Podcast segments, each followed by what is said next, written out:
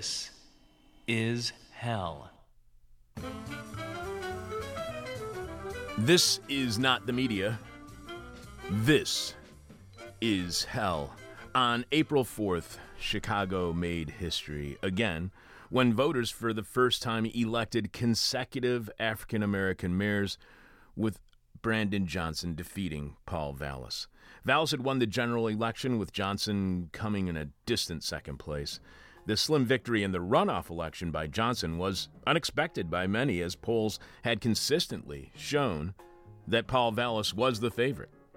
Vallas also had more experience in Chicago city governance. His campaign in the runoff vote was funded far more than Johnson's, and Vallas had obtained key endorsements from the Fraternal Order of Police and big name leading Democrats like U.S. Senator Dick Durbin, former Congressman Bobby Rush, who is an ex Black Panther, and Obama Secretary of Education Arne Duncan. Around the country, many saw Brandon Johnson's electoral victory as a victory for progressivism, not just in Chicago, but within the Democratic Party, uh, uh, nationally. A potential sign that the party was actually, finally, moving back toward the left after over a half century of centrist and right leaning neoliberalism. Johnson stood for teachers, as he was an organizer within the Chicago Teachers Union. Meanwhile, Vallas and former Education Secretary Duncan have been key in spreading school privatization, supporting, supporting an expansion of charter and military schools.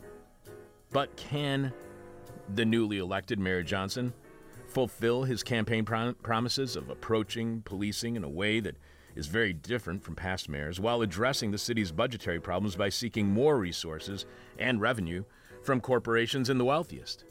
So called progressives have failed to come through in the past, not due to any fault of their own, but as our upcoming guest explains, because of the power of capital, backed up by the force of the police. And I would suggest, with the stenography of the local media and press, while this may seem as a victory for progressivism, counterintuitively, it may be time for even more organi- organizing, more actions, more taking to the streets in order for Johnson's progressive platform to succeed. We will look back at Brandon Johnson's victory and forward to the possibilities of a far more progressive Chicago in a few minutes when we speak with historian Kevin A. Young, who wrote the Jacobin article, Brandon Johnson won in Chicago. Now his movement will have to beat capital strikes, which argues that Brandon Johnson's mayoral victory is a first step toward transforming the deeply unequal city of Chicago. If he's going to undertake radical reform efforts in Chicago, Johnson needs protests and strikes to fend off the inevitable capitalist attacks. Kevin teaches history at the University of Massachusetts Amherst. He is co author of Levers of Power How the 1% Rules and What the 99% Can Do About It, which analyzes the roots of capitalist political power and how progressive social movements have sometimes successfully changed policy in the United States. He is also author of the forthcoming book, Abolishing Fossil Fuels Lessons from Movements That Won, and I cannot wait for that book to come out. It's supposed to come out next year. It looks really fantastic. Kevin's main research and teaching interests are in modern Latin America. His 2017 book, Blood of the Earth Resource Nationalism, Revolution, and Empire in Bolivia, traced Bolivian struggles over mineral and fossil fuel resources in the 20th century.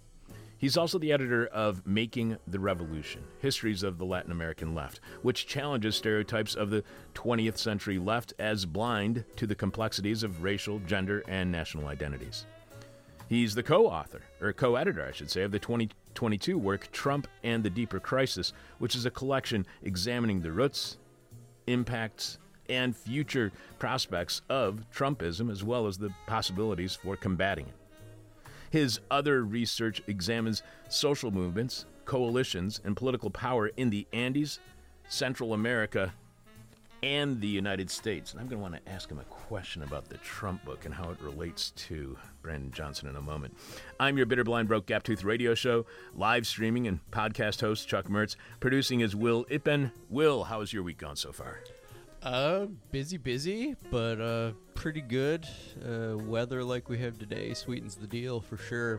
That was really weird. It was supposed to be like upper 30s this morning. I looked at my computer at home. It said it was 45 degrees. Out, I stepped outside. It feels like it's 70. Yeah, it was one of those days where, uh, it's like, or yesterday, it was cold during the day and got warmer overnight. A lot warmer, apparently. Yeah. I had no idea. I was like ready for like snowfall almost when I stepped outside, and all of a sudden I was sweating like crazy. Last night at office hours, by the way, uh, Daniel from Jackson, Mississippi joined us, and uh, he's just kind of traveling around the country via Amtrak right now, and it is absolutely amazing talking to him. A really intelligent, bright, funny, just wonderful human being.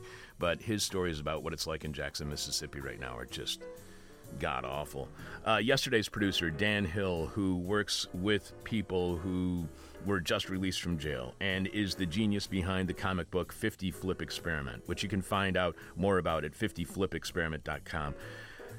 Dan will no longer be a regular weekly producer here on This Is Hell, however, he will fill in as needed.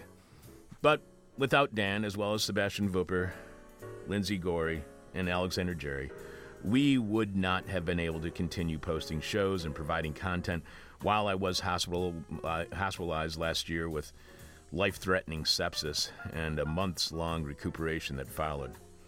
With Seb moving out of state, Alex needing to spend more time with his family, and Lindsay moving on to other opportunities, Dan was very important, integral, if you will, in our transition to a new staff, which now includes Will Ippen and our newest producer, Dan Kugler. So, thanks to Dan Hill, who we will be hearing from in the future as he has agreed to fill in in a pinch, just as Alex and Richard Norwood does. Thanks to everyone who works here on This Is Hell. Without you all, this show simply would not exist. And you can show, everybody can show uh, their appreciation for all their hard work by going to thisishell.com and clicking on support or become a subscriber to This Is Hell on Patreon at patreon.com slash This Is Hell. And we will share with you what we are doing on a very special Patreon podcast later this week.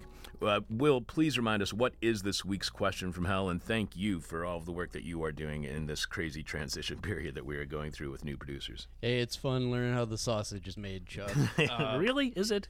Yeah, it is. Yeah, it's I, I like problem solving. All right. Um, uh, quick shout out to Dan and Lindsay who trained me up to get ready for this so quickly. Uh, really appreciate Yeah, thank- appreciate it, and you know, best of luck uh, in in your future endeavors, and hope to see you soon. Yeah.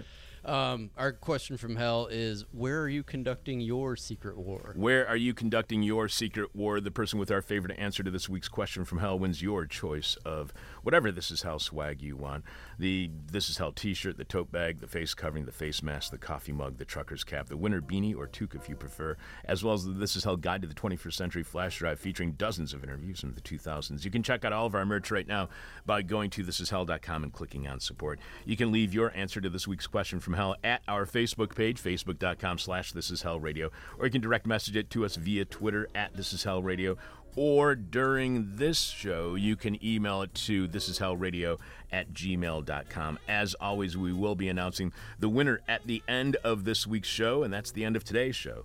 Following the past inside the present this week with historian Dr. Sebastian Vupper, who offers the historical context of the past that we need to have a better understanding of the present. Will, what is Seb talking about today? Seb returns to Russia one last time, looking at what happened in the country after the collapse of communism. Spoiler warning: it was great for like ten people, and very much not great for anyone else. exactly. But those 10 people, awesome. Uh, so, uh, also coming up, what the surprise election of Brandon Johnson as Chicago's new mayor means not only for progressivism here in the city, but potentially what it means nationally. Will will have more of your answers to this week's question from hell. We'll tell you who our guests are on next week's shows. And unbelievably, for the first time in months, we actually have all of our guests confirmed for next week. Manufacturing Dissent since 1996. This is Hell. Live from the massively and increasingly unequal city of Chicago.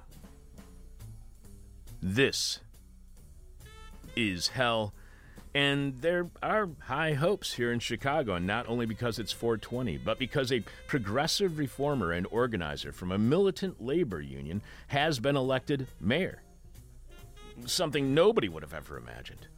However, not only in Chicago, but across the United States, there's a long history of African American mayors who've tried to bring economic development to black communities, but were unable to do so due to the power of capital.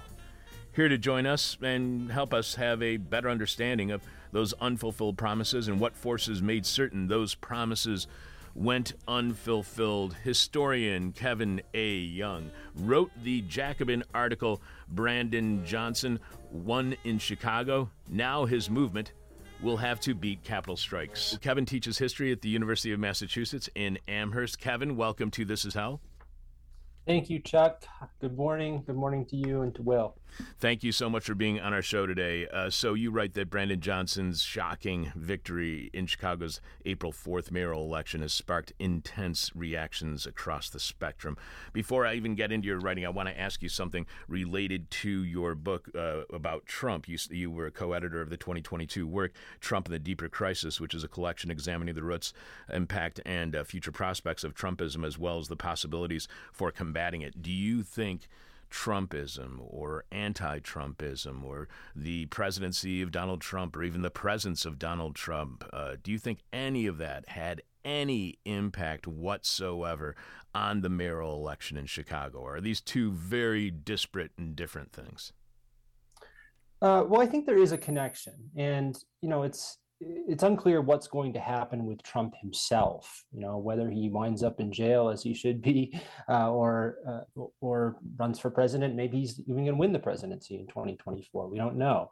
Uh, but Trumpism as as a political phenomenon is is definitely here to stay, and we see this clearly since the 2020 election the Republican Party has really doubled down on the core elements of Trumpism the demagoguery, the xenophobia, the scapegoating of vulnerable groups in society. Uh, all of these things, the Republican Party, rather than uh, using the 2020 election defeat as a way to uh, shake off the, the influence of, of Trump, uh, has really uh, uh, you know, bet its whole political future on doubling down on those very elements.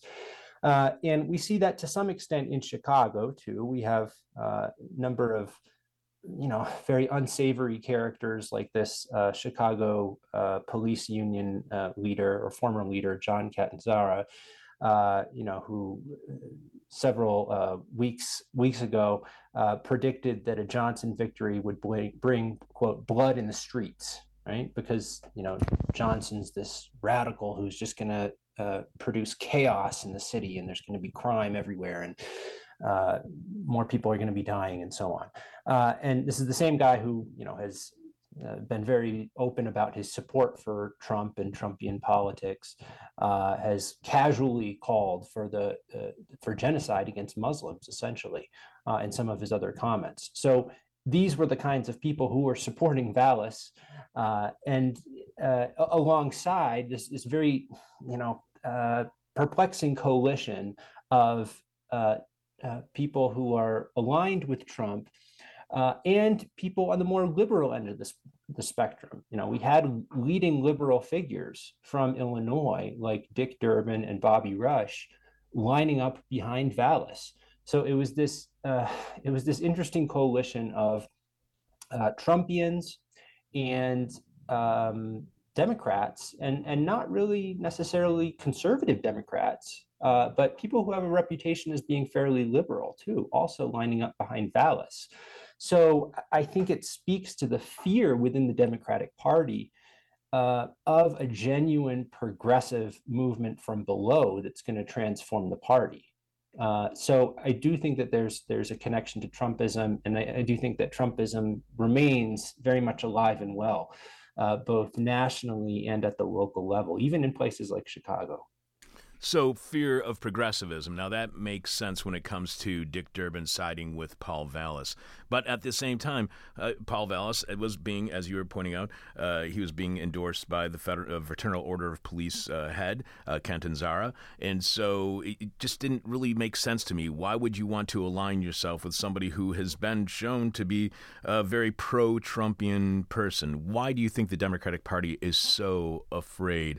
Of the party moving towards a more progressive direction, moving away from their central, uh, you know, centrist uh, neoliberal ways. Is this was this election? Do you think, when it comes to Brandon Johnson's election, is this a marker for the fact that people within the Democratic Party want to move away from privatization and neoliberalism?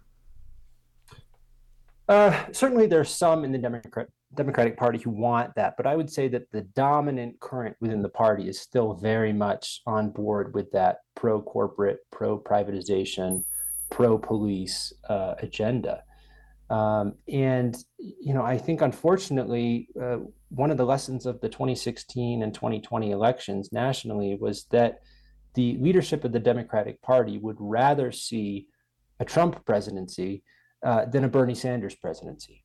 Uh, and we see this in the way that the, the Democratic Party leadership lined up behind uh, uh Hillary Clinton in 2016 and Joe Biden in 2020 uh, in order to lock out Sanders from the nomination. now, you know, whether Sanders would have beat um, Trump in either of those elections is, you know, of course, unknowable. But from the polling, at least, uh, it seemed like a Sanders style progressivism uh, had at least as much chance of beating Trump as either Clinton or Biden did. Uh, but the party leadership was completely unwilling to uh, to allow that prospect of a Sanders candidacy. How much do you think that's simply driven by the way that campaigns are have been funded since 1980 that at, that when there was this shift towards more and more corporate funding of campaigns. Is the democratic party just being pragmatic that they understand if they have a pro business agenda and platform they will get those resources and if they don't have that pro business agenda and platform they won't get those resources and therefore you know, supposedly, if you have fewer campaign funds, you will lose an election. That didn't happen with Brandon Johnson, but that's the you know proposition. That's this the thing that everybody assumes is the case. So, do you think that that embrace of pro business, big business politics within the Democratic Party is simply a pragmatic move in order to get the campaign funds they believe they need in order to win an election?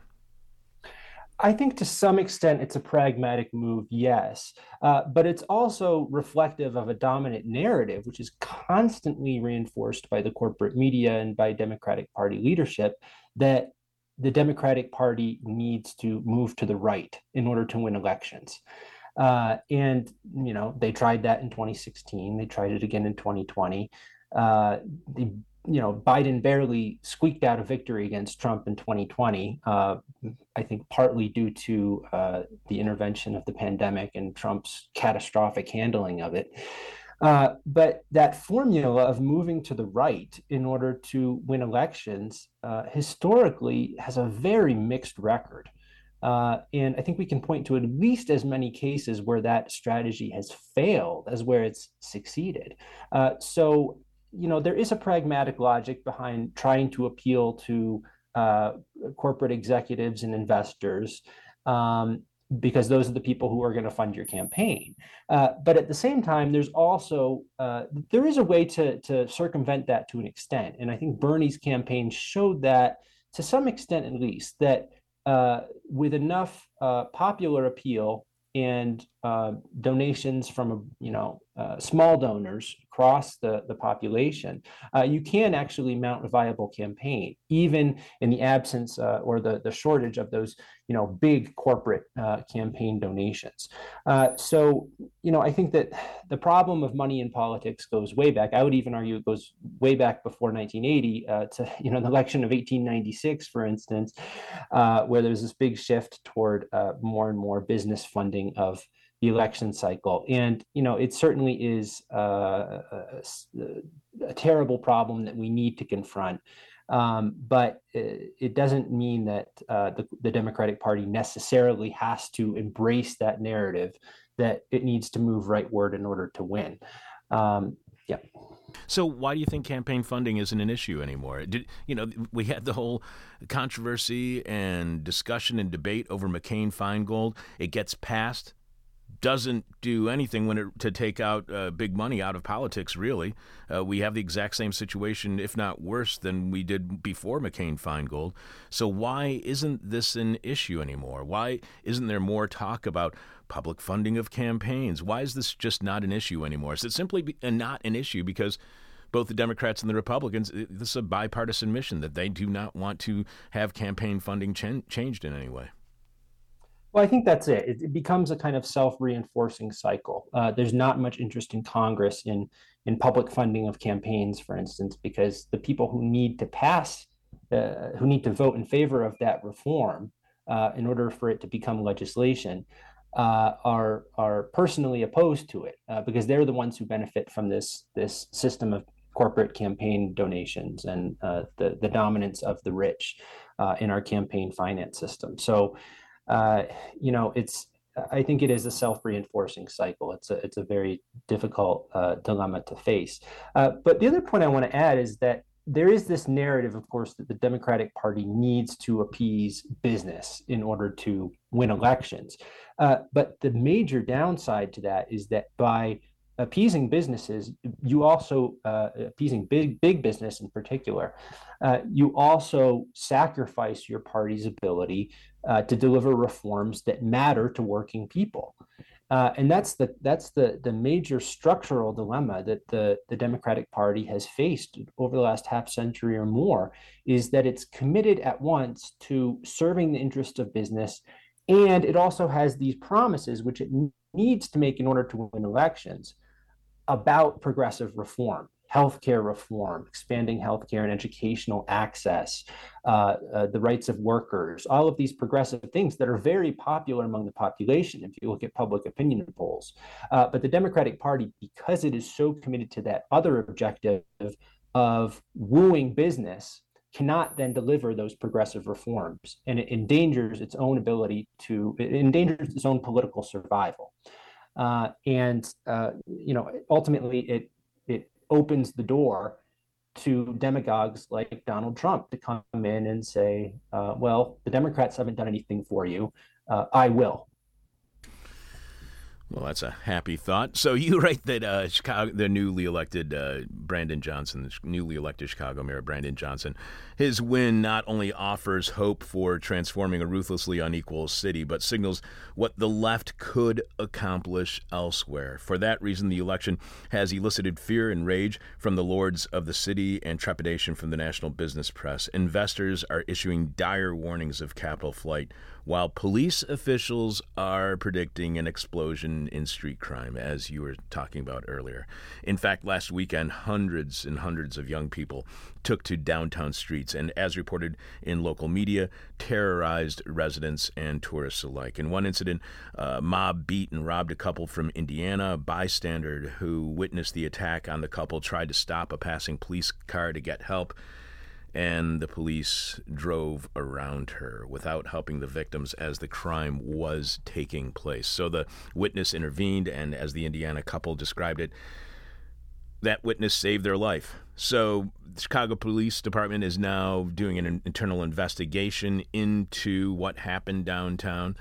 Many are saying, are wondering if the police reacted the way that they did because of the election of Brandon Johnson how much influence can the police have on elections and who is in power? Is there any history of police actions trying to influence elections or the electorate for their own political purposes? Because I don't think the public generally thinks of the police as a political force. How do we how might we view the police differently if we understand that they actually do have a political agenda?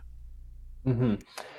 Uh, well, first of all, uh, with regard to the election, I do want to give uh, big props to uh, the progressive people of Chicago who made possible the election of Brandon Johnson. This is definitely a, a historic uh, upset uh, definitely surprised me, and uh, it's it is inspiring to see uh, all of the people who uh, made that election victory possible, uh, from you know Black community groups to labor unions like the Chicago Teachers, to Puerto Rican community groups that that mobilized, and at a deeper level, the victory was made possible by the the history of uh, Chicago's own social movements um, outside of the le- electoral sphere. So I'm thinking especially of the Chicago Teachers Union, from which uh, Brandon Johnson comes. Uh, so uh, I don't want to skim over that point. I don't want to uh, downplay the, the accomplishment that the people of Chicago have have delivered. Um, at the same time, I think we do need to talk seriously about the obstacles that Brandon Johnson is going to face from uh, sectors like big business and from the police, as you mentioned. Uh, police forces around the United States have a long history of intervening uh, in politics. Uh, but as you say, I think it's it's not widely known. That history is not widely known. Most people tend to think of the police as an apolitical force, uh, but they are a sector that defends its interests. Um, and to give one example from, uh, I guess, late 2014, early 2015, um, in New York, you had a, a, mayor who was elected on a progressive platform, Bill de Blasio. Um, and in late 2014, he had, you know, in the midst of the, the upsurge of uh, Black Lives Matter protests around the country, uh, Bill de Blasio had issued some, you know, very mild criticisms of police violence. And those comments then became the basis or the the uh, uh, the trigger uh, for a mass uh, a massive action by the police force in New York, essentially uh, refusing to arrest people and refusing to write citations, which are a key source of revenue for the city of New York. Uh, and that that was a de facto strike by the police. Uh, at least a partial strike. They were refusing to do many of the things that they typically did. Uh, and uh, you know there are other examples that we could look at from throughout the 19th and 20th and 21st centuries in the United States of uh, municipal police forces doing similar things in order to achieve political goals. Uh, in this case, they they claimed that you know we have this this radical mayor who is anti-police uh, and um, uh, we are we, refuse to abide this this kind of attack on our uh, institution. Um, so, you know, sometimes those kinds of strikes work. Uh, sometimes they don't, and sometimes the result is ambiguous. In the case of the strike against de Blasio by the police in New York, uh, the strike did eventually end after a few weeks. Uh, you know, there wasn't any immediate concession to the police uh, uh, in New York, but uh, those kinds of things do influence uh, uh, the behavior of politicians over the long term because they don't want to alienate these entrenched institutional interests like the police forces.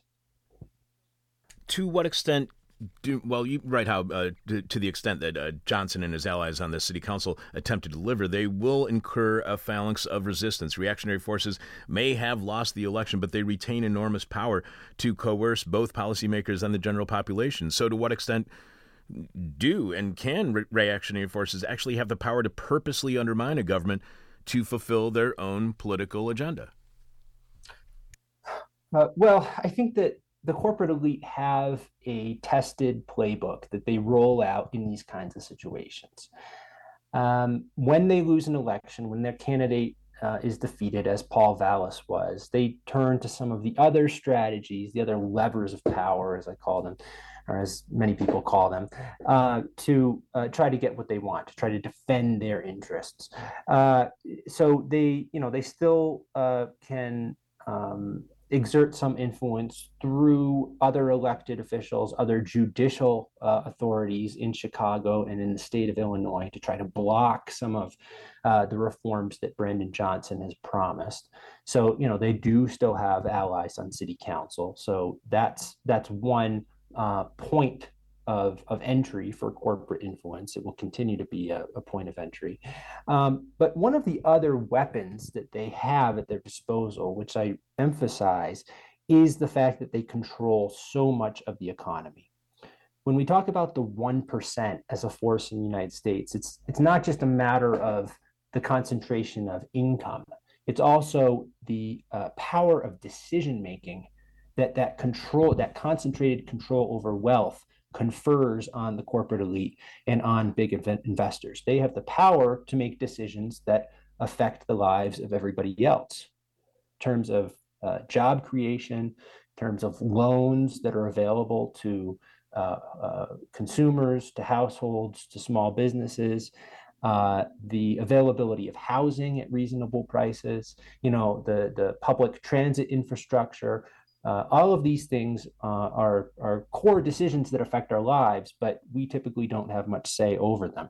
Um, so, what we see the corporate elite typically do in these cases when they lose an election is they threat to they, they threaten to withdraw the investments uh, that we all depend upon. So that's exactly what we're seeing in Chicago uh, over the last few weeks. Investors saying that, uh, you know, Brandon Johnson is going to be a job killer.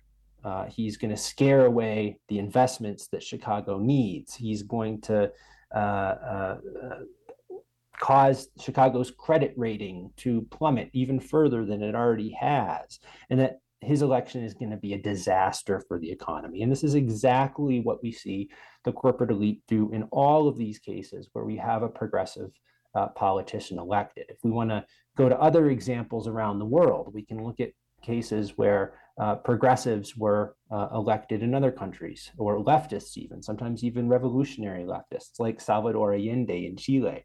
Uh, and 1970, when Allende was elected, uh, Nixon, Richard Nixon, gave his uh, uh, famous order to make the economy scream in Chile as a way of punishing Chileans for their defiance of the United States, punishing them for electing this progressive candidate who wanted to uh, reduce inequality in Chile and bring about a real uh, genuine democracy.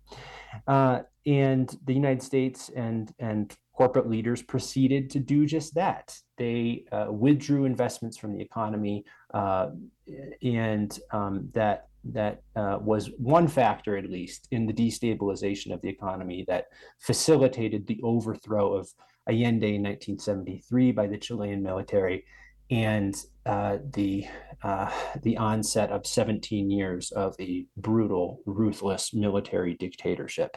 Uh, so that's uh, one um, one foreign example. We also have uh, domestic examples that we can point to. There's, as you said in the introduction, uh, there's a long history of progressive mayors being elected, especially if we look at the 1970s, the 1980s uh, in the aftermath of this big upsurge of social movement activity in the United States in the 60s and early 70s, uh, one of the uh, political upshots of that was the election of all of these uh, progressive black mayors, especially uh, in some of the major cities in the country, uh, including Chicago with the election of Harold Washington in 1983.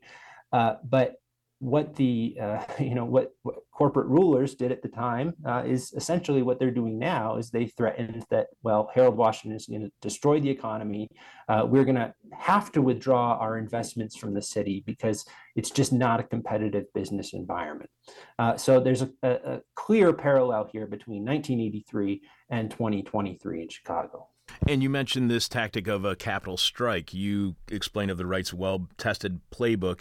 Less visible but equally important is the structural leverage that comes from controlling employment, access to loans, and government tax revenues. Threats to withdraw those resources. A capital strike can bring significant pressure to bear on reformers. So, does capital hold whatever democracy we have here in the United States? Does capital hold democracy hostage? And if it does, what kind of democracy do we have? Yeah, very much so. They they absolutely hold us hostage. They have a stranglehold on our economy uh, that enables them to make the decisions that affect all of our lives. And so, you know, we we have a democracy on paper. There's some aspects of our political system that are actually quite democratic uh, others not so much. Uh, the Electoral College and the structure of the US Senate, for instance, the way that uh, those uh, institutions uh, overrepresent more conservative and whiter areas of the country. Um, but on paper we do have we do have many of the uh, core aspects of a democracy but in practice that democracy very rarely functions and there have been lots of uh, studies of this phenomenon by political scientists and sociologists where they systematically compare the preferences of the public with the policies that actually come out uh, uh, from the national federal government.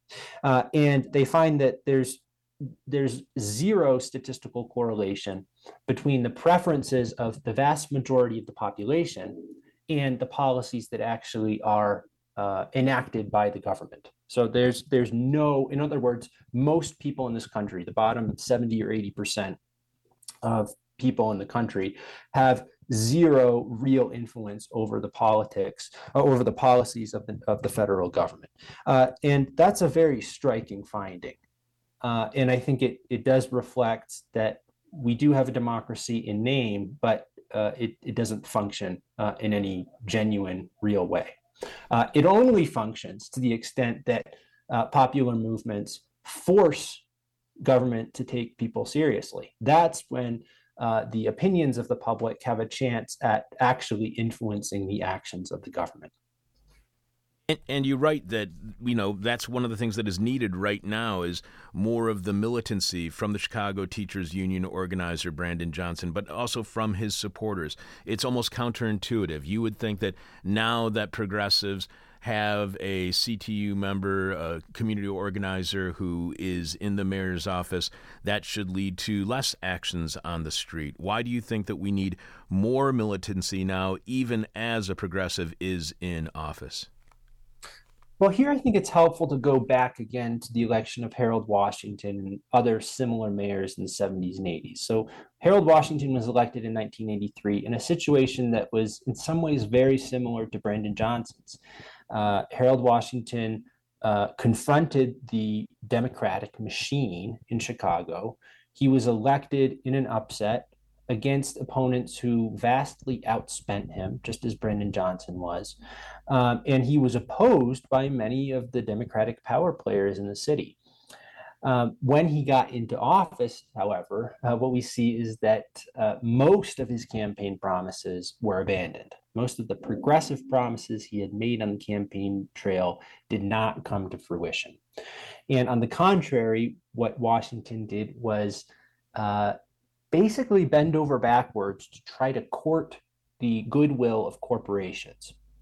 So he established an economic development task force that was primarily staffed by corporate uh, titans, uh, business people, uh, and um, adopted policies uh, that uh, systematically favored businesses. Businesses said, in order to to come to Chicago or to stay in Chicago, we need X, Y, and Z. And X, Y, and Z typically entailed lavish tax breaks and subsidies for business, uh, including big businesses, um, and also the suppression of workers' rights which is another thing that uh, Harold Washington had campaigned on. But when he gets into office in '83, uh, he he very quickly goes back on that promise. He actually tried to outlaw strikes by municipal workers. He failed to support uh, striking workers in several uh, uh, big cases of, of labor strikes in the city and near the city. Uh, he failed to speak out on behalf of labor. Um, so we can take some lessons from the Washington administration because that was a very that that election and the movement behind Washington was very much electorally focused. It was focused on electing Washington himself and then uh, re-electing him uh, when his term was over.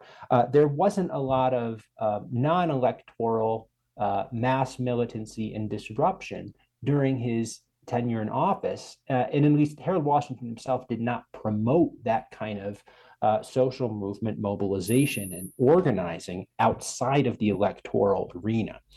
Uh, so the big takeaway from Washington's administration that, that I would uh, suggest is that the left and progressive forces uh, after the election of a progressive mayor need to uh, really kick it into high gear uh, not let down our guard and say, uh, well, our guy is now in office. We can sit back and wait for him to deliver, uh, because historically that assumption has has proven a dismal failure.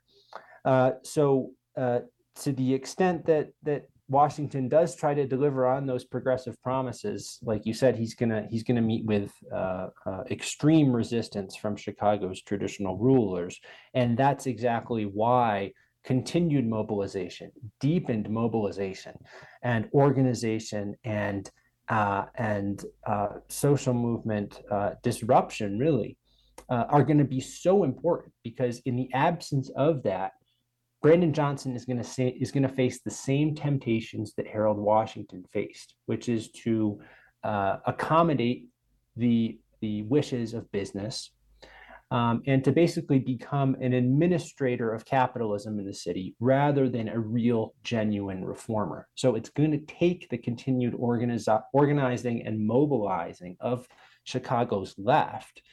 Uh, including labor unions like CTU and other community organizations and labor organizations, uh, not just to hold Johnson ac- accountable, uh, because it's not so much about Johnson's personal uh, politics or or his you know strength or weakness or corruption or lack thereof.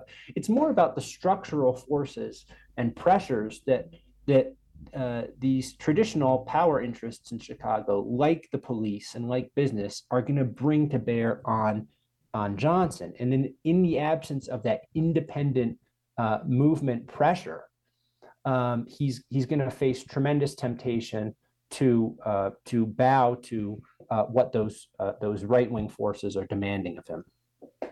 But you also point out how there has been growing militancy here in Chicago politics since 20, 2010, uh, partly with the Chicago Teachers Union, but in other aspects as well. Yet you write that certainly the reformers were victims of bad timing. By the late 1970s, employers and finance capitalists had launched an all out war on labor rights and social welfare. That war has continued with only minor abatements down to the present. And you add that the failure was partly within the left's power to control. In the 1970s, many progressive organizations shifted away from the boycotts, sit ins, and other tactics that had won real reforms in the 1960s.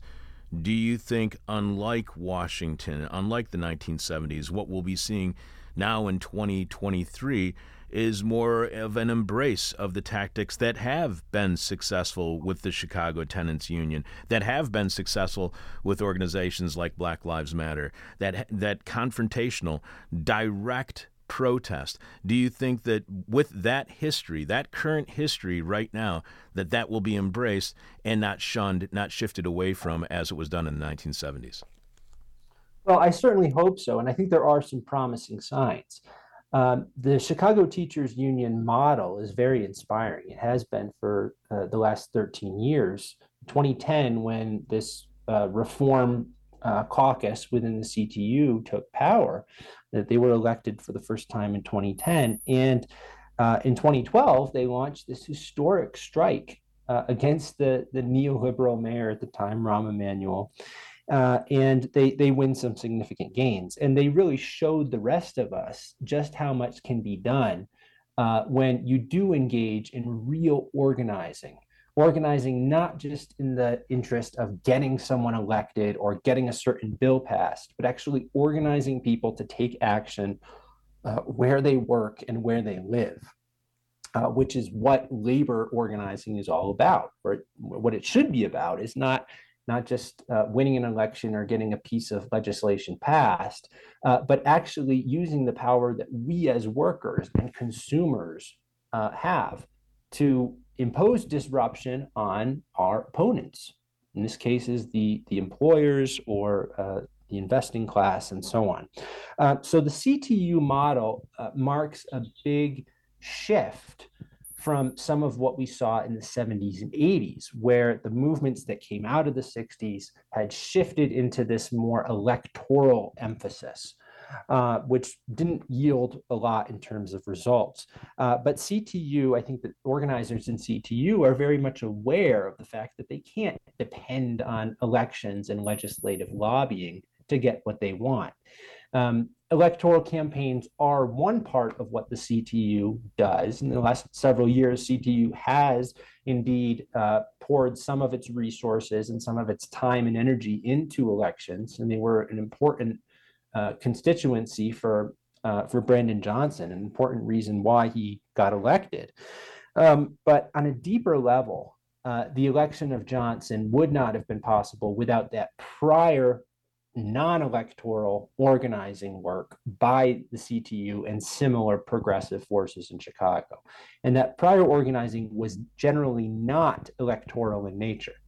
So the CTU has built a movement that that has uh, uh, has some uh, uh has one foot in the electoral arena, so to speak, but that has a, a, strong foundation of organizing and direct action uh, by people where they work and where they live. Uh, and that's the, the, I would argue that that's the essential key to, to their success.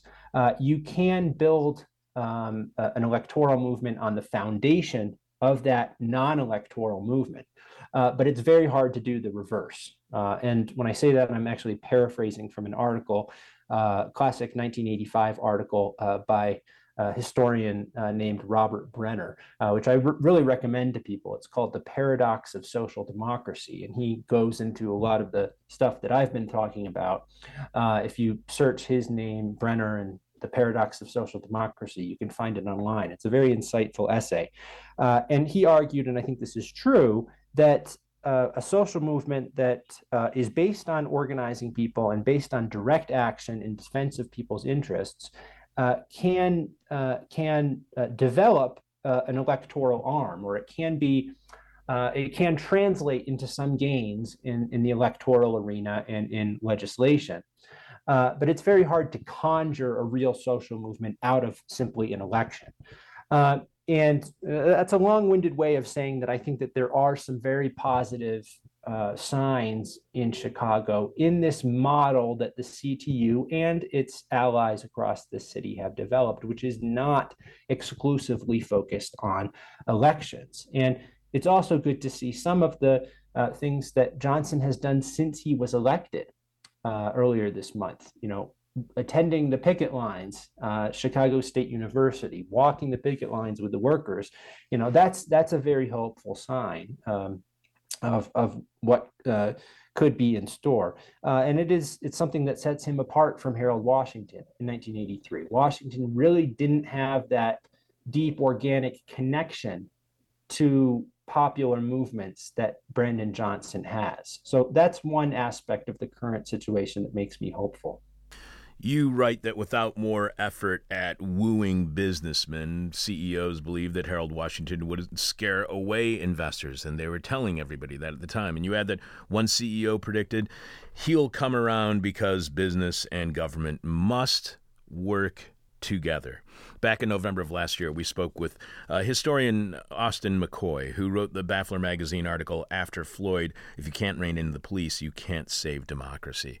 In that article, Austin writes The alliance of local government and the police is unassailable, which is a quote that we have cited many times since his appearance on our show. In your opinion, is the alliance of local government and the police unassailable? And is that because the government's relationship with business is unassailable? Is the police business government relationship one that cannot be attacked, questioned, or defeated? And if so, what effect does that have on democracy? Well, it's definitely a real alliance, and it's it's definitely a tall order uh, to attack it and undermine it. Uh, but I think that it can be it can be challenged, and uh, if we could go back to the 60s for a moment, there were some some real uh, uh, episodes in the 1960s when movements in the United States, especially the Black movement, uh, did succeed in doing that, and they did win some real reforms. You know, not necessarily the revolution that many people wanted, uh, but they did win some real reforms, including to the actions of the police. So, if we go to Birmingham, Alabama in 1963. Uh, the dominant narrative about how the Birmingham protesters won is essentially that uh, they they demonstrated through the the moral force of their nonviolent example uh, that uh, they were in the right, that history was on their side, and uh, eventually. these northern white liberals who saw the images of the dogs and fire hoses on TV uh, came to sympathize with the protesters in Birmingham, and they then pressured the, the Kennedy administration uh, to intervene on behalf of the movement. And uh, for me, that has also that has always been a very misleading narrative of how the movement actually succeeded. I think the movement succeeded uh, uh, in large part, um, primarily even, uh, because of its ability to impose disruption on Birmingham's business elite. Uh, and this isn't something that uh, most narratives about Birmingham actually focus on, but uh, the role of boycotts of the downtown merchants in Birmingham was central to the, the movement's victory in 1963. Uh, there was a, uh, a, boycott that lasted uh, over a month.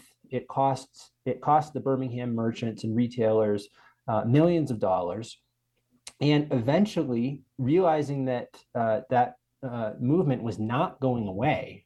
It couldn't just be repressed out of existence.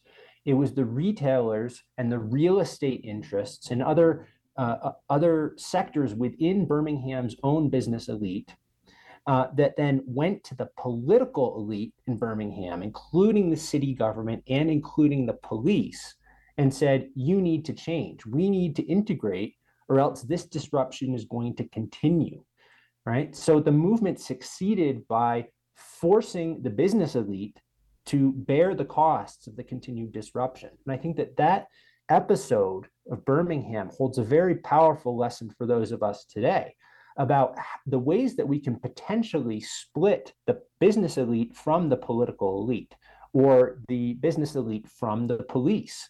Uh, if it's uh, if it becomes apparent to uh, uh, business executives in the United States that their interests are going to be harmed by continued police violence and uh, uh, abuse of of black people and, and also other working class people, then the business elite will then uh, uh, go to the, the police and, and the, the city politicians and so on and um, essentially lobby for a change that will uh, that will end that disruption, and they'll essentially lobby for government to concede to what the movement is demanding. So, you know, I I think it is very hard to challenge uh, the power of the police, but there are ways it can be done, and the 1960s um, offer us some important lessons for that.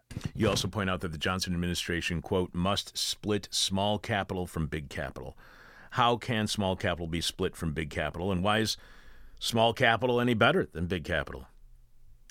Well, that's a good question. Yeah, I mean, small small business owners uh, are often uh, held up as you know moral examples, uh, but you know they do lots of bad things too. They also exploit their workers. Um, so you know, I, I don't think it makes sense to to see them as heroes. But at the same time, in terms of a short term reform agenda, it's hard for an elected reformer to simultaneously confront all of the business world. Uh, and I think it makes sense for Johnson to start by attacking some of the big capitalists uh, in particular sectors like real estate, uh, like the hotel industry, like the airlines. And all of those three sectors have actually been the focus of some of Jackson's, uh, or Johnson's rather, uh, uh, tax reform proposals. so he's proposing to raise taxes on those particular sectors uh, in order to fund some of the, the uh, job creation and social programs that he's been uh, promising. Um, so I think that as a short-term political strategy, that does make sense. Uh, but we do need to keep in mind, as you imply, that you know small business owners, uh, uh, small businesses are, are no panacea, right? They're uh, they also operate undemocratically. They're not controlled by their workers. They're not uh, accountable to the people who are affected by their actions. Um, but in the short term, it's it's hard to take on the entire bu- bu- uh, business establishment. You also write that Mayor Harold Washington was not overthrown or recalled. He died of a heart attack after being reelected in 1987 but he did come around to many of business's demands. His economic development task force was dominated by corporate executives, albeit a multiracial group of them, reflecting the assumption that economic development was only possible if Chicago did more to woo businessmen. So, to what degree is a lack of economic development the fault of big business, not the government? Is it an issue that is caused by, in a situation that's caused by business and corporate interests and not by the government? Mm-hmm. Well, I think it comes back to the issue that we we talked about at the beginning, which is about democracy, right? Democracy is not just the level of government; it's also at the level of the economy. Uh, democracy, for me, means that uh, we have control over the decisions that affect our lives, and many of those decisions are in the economic realm. Uh, so, when it comes to um, decisions about uh, what kinds of jobs are available, uh, are loans available to people, and, and on what terms? Is affordable, uh, safe public housing available to people? Uh, is, is quality public education available to us? You know, all of those decisions are primarily made in the in the economic realm by our society's economic power holders, and they're only marginally subject to influence by uh, by politicians. Um, so. Uh, this is a problem of, of democracy uh, um, control over the economy. And uh, Johnson uh, is certainly going to uh, have to confront that question if he's if he's serious about reform. One last question for you, Kevin. We've been speaking with historian Kevin A. Young, who wrote the Jacobin article Brandon Johnson won in Chicago. Now his movement will have to beat Capital strikes. He is also uh, he's going to be the author of a new book next next year called Abolishing Fossil Fuels: Lessons from Movements That Won. And I hope you'll be back on our show so we can discuss that when your book is published. One last question for you, though, Kevin, and I promise we do this with all of our guests. Our final question is called The Question from Hell. The question we may hate to ask, you may hate to answer, or our audience is just going to hate your response. Are capital strikes, are they class war? Is capital engaging in a class war? And in the U.S. today, eh, is capital more powerful than democracy? How much can democracy even fight back against capital, considering the amount of power that our democracy has given capital or that the amount of democracy that capital has taken away from us? Yeah, it, it's absolutely class war, and it's not just people on the left that are saying that. If you look at the pages of the business press, uh, it's often recognized pretty candidly. You know, they they are very clear about their interests uh, and uh, the the effort to advance their interests at the expense of others. Um, so, you know, the politicians don't like to come out and say it openly, and businesses in their, you know, public press releases and statements. They don't so, say it openly, but if you look a little deeper at the the things that you know the business magazines and the literature that they themselves are are sharing uh, in their own circles, uh, they tend to be more candid about it. Uh, so it absolutely is class war. Uh, it takes place, you know, at every level, from the local to the national to the global. Uh, we see it very clearly in uh, essentially every aspect of government policymaking, uh, from the pandemic response uh, to uh, battles over the rights of workers, um, the level of, say, unemployment benefits or food stamps, um, the uh, debate over, you know, what to do about inflation. the Uh, the primary policy response uh, to inflation over the last several years has been to raise interest rates, uh, which has the effect of slowing down the economy uh, and uh, putting workers at more of a disadvantage. that's not the only possible response to an inflationary problem. There are other things that the government could be doing that don't involve suppressing workers' rights and workers' leverage. Um, but the dominant policy response has been to again raise interest rates. And that's one manifestation of many that we could point to of this very concerted class war that has has been going on uh, on the part of the business class against the rest of us. Now uh, i don't think that it's totally hopeless. Um, and we need to at moments like this we need to look back at the history of uh, some of uh, our are successful social movements in the 1960s, the 1930s. We could go back much further. We could look at, you know, the abolition of slavery in the United States, uh, and that's just within the United States context. We need to take inspiration and lessons from some of those earlier social movements that did confront uh, seemingly unsurmountable, insurmountable odds, uh, and they did overcome those odds.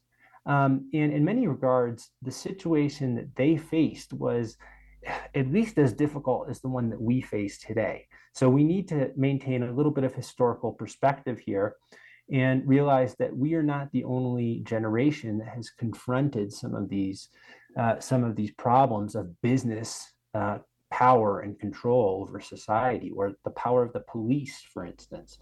Uh, so, uh, uh, developing the right strategies for taking on those uh, powerful interests um, depends in part on on how we read history and the lessons that we take from the history of some of those past movements.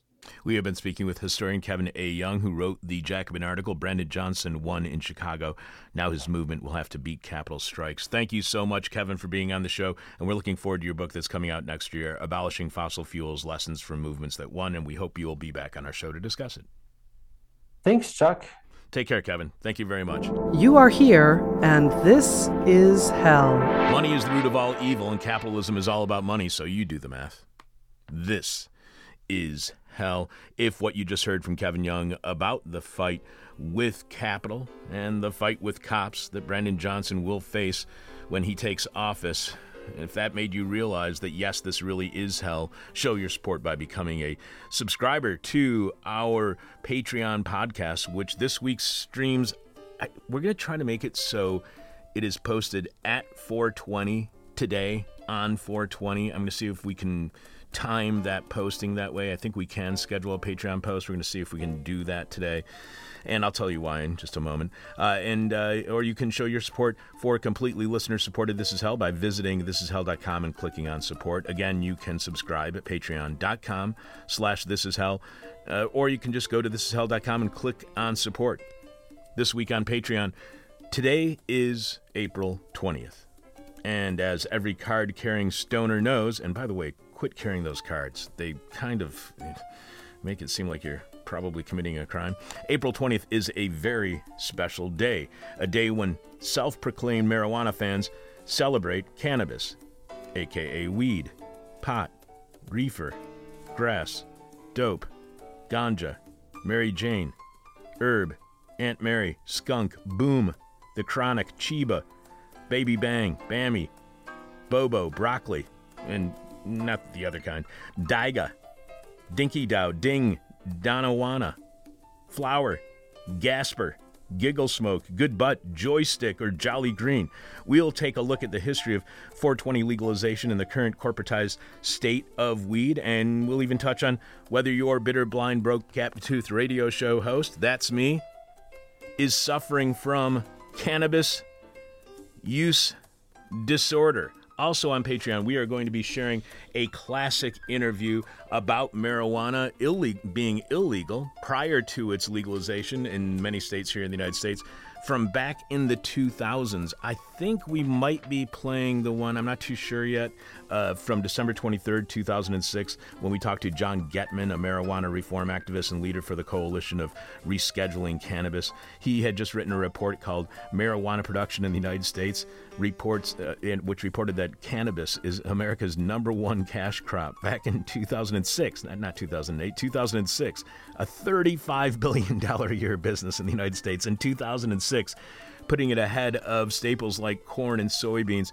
which probably explains the legalization and not decriminalization of weed because corporations saw that $35 billion sitting out there and it wasn't in their pockets, so they wanted to make sure they could legalize it and get that money from legacy, small legacy growers, long-time growers, and put it in their own corporate pockets. And whatever's going to happen to weed after that, it's kind of been a mess so far. But the only way you can Find out if I'm addicted to Alice B. Toklas, The Dank, God's Herb, Green Goddess, Holy Weed, Sin Spinach, Zoot, and follow that up with a conversation about Sticky Icky, Pretendo, Greta, Jan's Lettuce, KGB, Muggle, and my personal favorite slang word for weed, Nixon.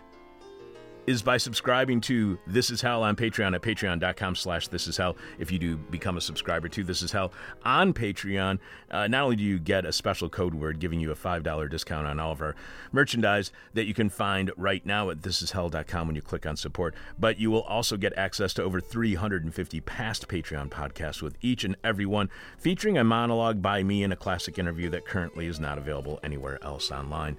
That's patreon.com slash This Is Hell.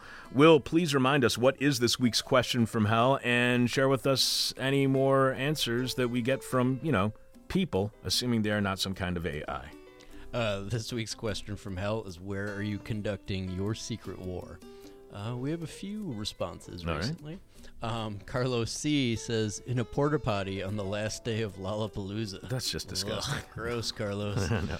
Uh, Melanie C. I love the names for porta potty companies. My favorite one right now is Leprechaun.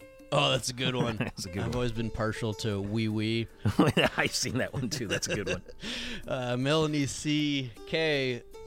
says, in space between having empathy, in the space between having empathy for others, knowing they're doing the best they can, and not giving an F because they are still terrible piece of S. All right then, Melanie. Well, a little edgy this morning. Yeah. All right. Uh, Kim G says trying to keep my houseplants alive without a green thumb. it's always difficult. Rusty C says your mom's panty drawer, Good God. busting out one of the grossest words in the English language. Oh, dude. Um, Jesse N says Christmas Island, and Got a problem with Christmas Island for it. yeah, I don't. I have so many questions. I don't know either. Um, If it was the place of uh, lost toys from uh, Rudolph the Red-Nosed Reindeer, Oh, that I understand. I never even thought of that angle. um, and we have a couple on Patreon. All right. Uh, L. O'Ryan says, "Oh, this is a long one." Well, you go straight on Magnolia, then you take a left on Jefferson, and it's the first gate on your. Hey, wait a stinking minute! You're a effing blank agent. I knew it. So yeah, that's the first gate on your right, apartment 3B. Knock before kicking in the door, please. Take off your shoes. Thanks. Bye. Ridiculous. and then Papa Foxtrot says, "In my Excel spreadsheets, one cell at a time." Oh, very clever. One cell, terror cell at a time. Bringing you bong hitting journalism since 1996. This is Hell. You can still, still leave your answer to this week's question from Hell on our Facebook page, uh, on Discord, at Patreon. You can tweet it to us, you can email it to us. But we got to have your answer as soon as possible because right now we are going to be do. Uh, we have the great honor of the segment that Seb Vupper hosts, which is called The Past Inside the Present. And I believe Sebastian is ready. So take it away, Sebastian.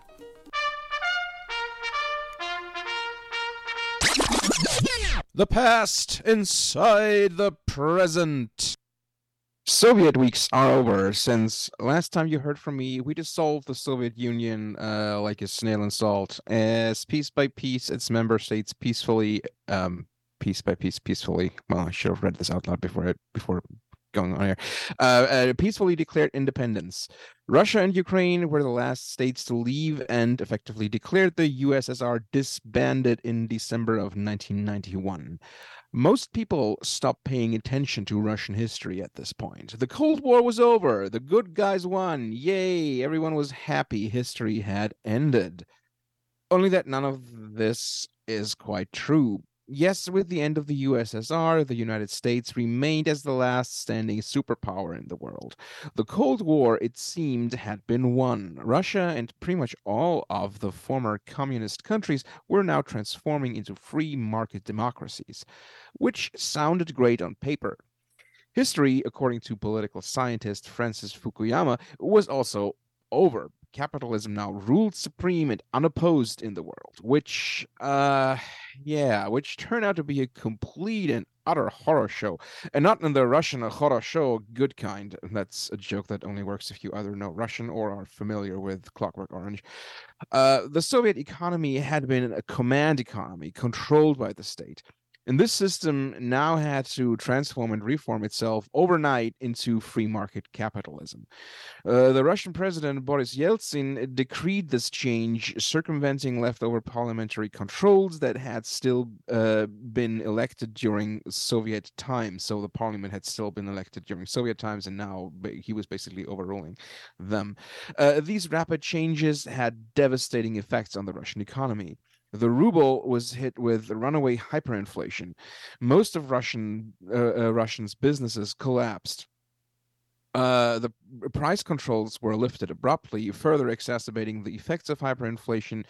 And most Russian, uh, most ordinary Russians had their life savings completely wiped out overnight.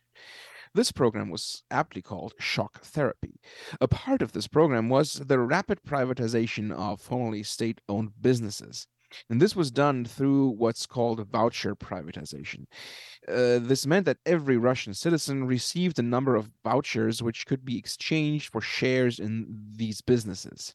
However, the population was partially extremely badly informed about the details of this deal, and also the runaway hyperinflation just devalued money and so uh, and, and and and also uh, businesses were inc- increasingly incapable of just paying their workers in currency uh, so they just paid their workers in uh, whatever they were producing and other factors um, added to uh, most russians selling off their vouchers often far beneath their value. And those who bought them at vast numbers, most of them were managers of the former state owned companies, quickly amassed majority shares in the Russian economy at a ludicrously low price. Meanwhile, Russian citizens were often simply paid, as I said, in the goods that the companies they worked at produced, which meant they had to try and sell these goods themselves in order to have money on hand. The small group of businessmen who amassed between them most of the Russian economy uh, through the massive buy up of vouchers later became known as the Russian oligarchs. You might have heard of them. And they arguably still today hold most of the power in Russia. Ending the Soviet system had other wide ranging detrimental effects on the Russian economy. During the late stages of the Soviet Union, about a quarter of the country's GDP went into the def- defense sector, which employed about one in every five citizens. With the end of the Cold War, this oversized defense sector was no longer needed, putting millions out of work. And what again exacerbated this situation was that the USSR's planned economy had also resulted in cities and entire regions at times focusing on very small numbers of industry. Um, fun fact this is also to some degree true in China today. In some places, a single industry employed everyone, meaning that when uh, now some of these individual sectors failed, entire regional economies collapsed around them. The economic out- output of the country dropped uh, by 50% in the early 90s. And then, adding to all of this, in the fall of 1993, Russia also faced a massive political crisis. President Yeltsin had been pursuing a radical political reform course to turn Russia into a parliamentary free market democracy, but the country's government, as I mm, uh, mentioned earlier, was still made up of institutions from the Soviet Union, like the Congress of People's Deputies and the Supreme Soviet, effectively constituting the parliament of Russia. In October 1993, Yeltsin declared both bodies dissolved, even though technically his office as of the president lacked the power to do so. The parliament then impeached Yeltsin and declared Vice President Alexander Rutskoy acting president. And now I've said president a few too many times, so let's talk about the people. Uh, the Russian people were quite upset by all of this and generally sided with the parliamentary institutions over Yeltsin, who the masses largely blamed for the horrible state of the con- uh, that the country was now in. Massive protests erupted around across Russia. In Moscow, protesters joined parliament in solidarity. The Congress of People's Deputies announced that they would hold simultaneous, simultaneous presidential and parliamentary elections in March of 1994. Yeltsin's reaction was to shut off electricity, hot water, and the phone lines at the parliamentary building in Moscow uh, called the White House. because why not make this more confusing? Uh, the parliamentary building was now being barricaded with nationalist militias from across the country flocking to it, defending the governing bodies from Yeltsin's special police. And this situation increasingly spiraled out of control. Militias and police began shooting at each other. In the early days of October 1993, Yeltsin then declared a national state of emergency. On October 4, Russian army tanks opened fire on the White House. N- not that White House, the other, like the Russian White House, with infantrymen storming the building. Protests in the streets were heavily suppressed. The military had long deliberate, deliberated who they would ultimately back in this standoff and only at the last minute agreed to maintain support of Yeltsin, the president. What followed was a, consolida- a consolidation of power in the office of the Russian president. In December of 1993, Yeltsin held a referendum on a new Russian constitution that effectively consolidated his power over the government. The parliamentary leaders were trialed and imprisoned. Dissenting political organizations, both nationalists and leftists, were outlawed. 147 people had been killed in the standoff, which made it the bloodiest individual event of street fighting in Moscow's, in Moscow's history since the 1917 October Revolution. At the same time, trouble was brewing in the Russian Caucasus Republic of Chechnya. The, Chech- uh, the Chechens wanted to become an independent country and break away from Russia. And now, this again might seem confusing since the Soviet Union had been dissolved and all member states had become independent. However, Russia itself had always been a federative state with its own distinct member republics. So, yes, in many ways, the USSR behaved like a Russian nesting doll. Uh, but I digress. Yeltsin decided that the Chechens should not be allowed to do this. And also, uh, since his position as president wasn't terribly secure, he thought that an easily won police action would bolster his poll numbers and increase popularity with his people. However, he massively underestimated the fighting spirit of the Chechens. And if this sounds familiar, remember history does not repeat itself, but it does rhyme. After bombing the living hell out of the Chechen capital of Grozny, uh, the Chechens refused to cease their resistance to Russia. In December of 1994, 1994 uh, the Russian military then invaded Chechnya and began to besiege the capital many of the Russian generals resigned in protest over having to wage war against what they saw as their own people. And also, the Chechens, while heavily beset by numerically and technologically superior Russian forces, continued to kick the Russians' asses as in they're brought donkeys and they got kicked, poor donkeys. Um, the war proved to be a disaster for Yeltsin. It lasted for two years between 1994 and 1996 and only resulted in a humiliating stalemate with a peace treaty between the Russian Federation and Chechnya signed in 1997 that essentially only brought back the status quo of before the war.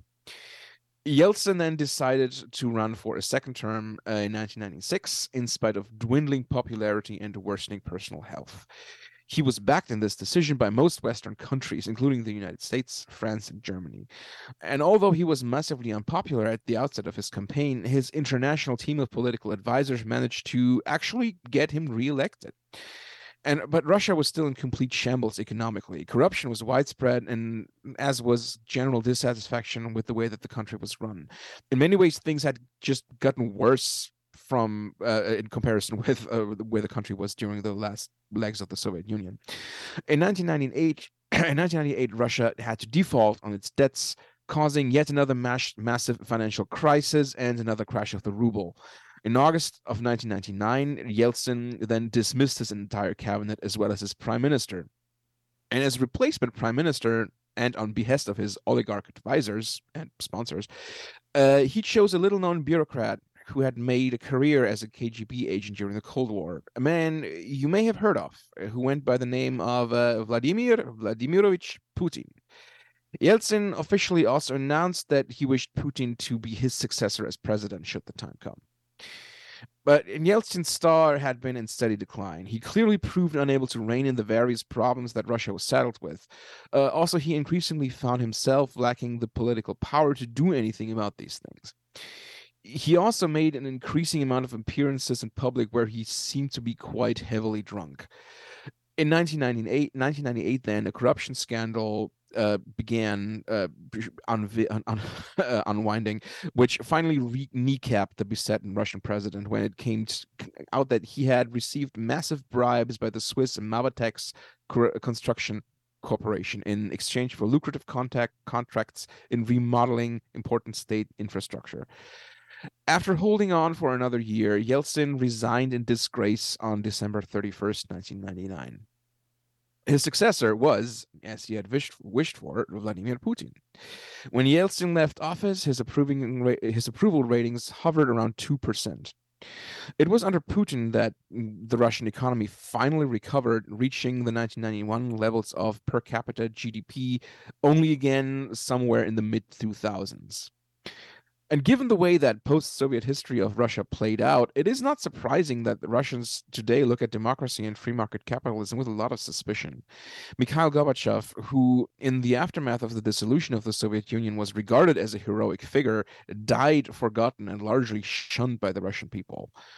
Uh, basically, when was that? Last year? The year before? Uh, time is weird these days. Uh, he had, in their view, in the view of the Russian people, not ushered in an era of liberty and prosperity as it, uh, the fall of the Soviet Union is often sold in the West, but had diminished Russia's standing in the world and brought nothing but chaos and suffering to its people. One of the reasons that Putin enjoyed such high levels of popularity, and I'm using the past tense here since the Ukraine, Ukraine war can't have helped him there, uh, was that his reign saw Russia emerge from the utter chaos of the collapse of the Soviet Union and he has now been in power for for over 23 years uh, but not unlike Yeltsin before him, allowed himself to vastly underestimate the fighting spirit of a former subject nation of the Russian Empire. And as I said, history rhymes. And this concludes Russian Weeks. Uh, if you want to learn more about this, uh, the easiest way is probably to look up some of Adam Curtis's excellent documentary films on the topic. They're all on YouTube. Um, one is called Hypernormalization, and another one is called Trauma Zone Russia 1985 to 1999, specifically. And of course, you should read Naomi Klein's The Shock Doctrine, which brilliant, brilliantly illuminates the way Western consultants set the course of post Soviet Russia into the corrupt hellscape that the country devolved into. And that's it from me uh, for today.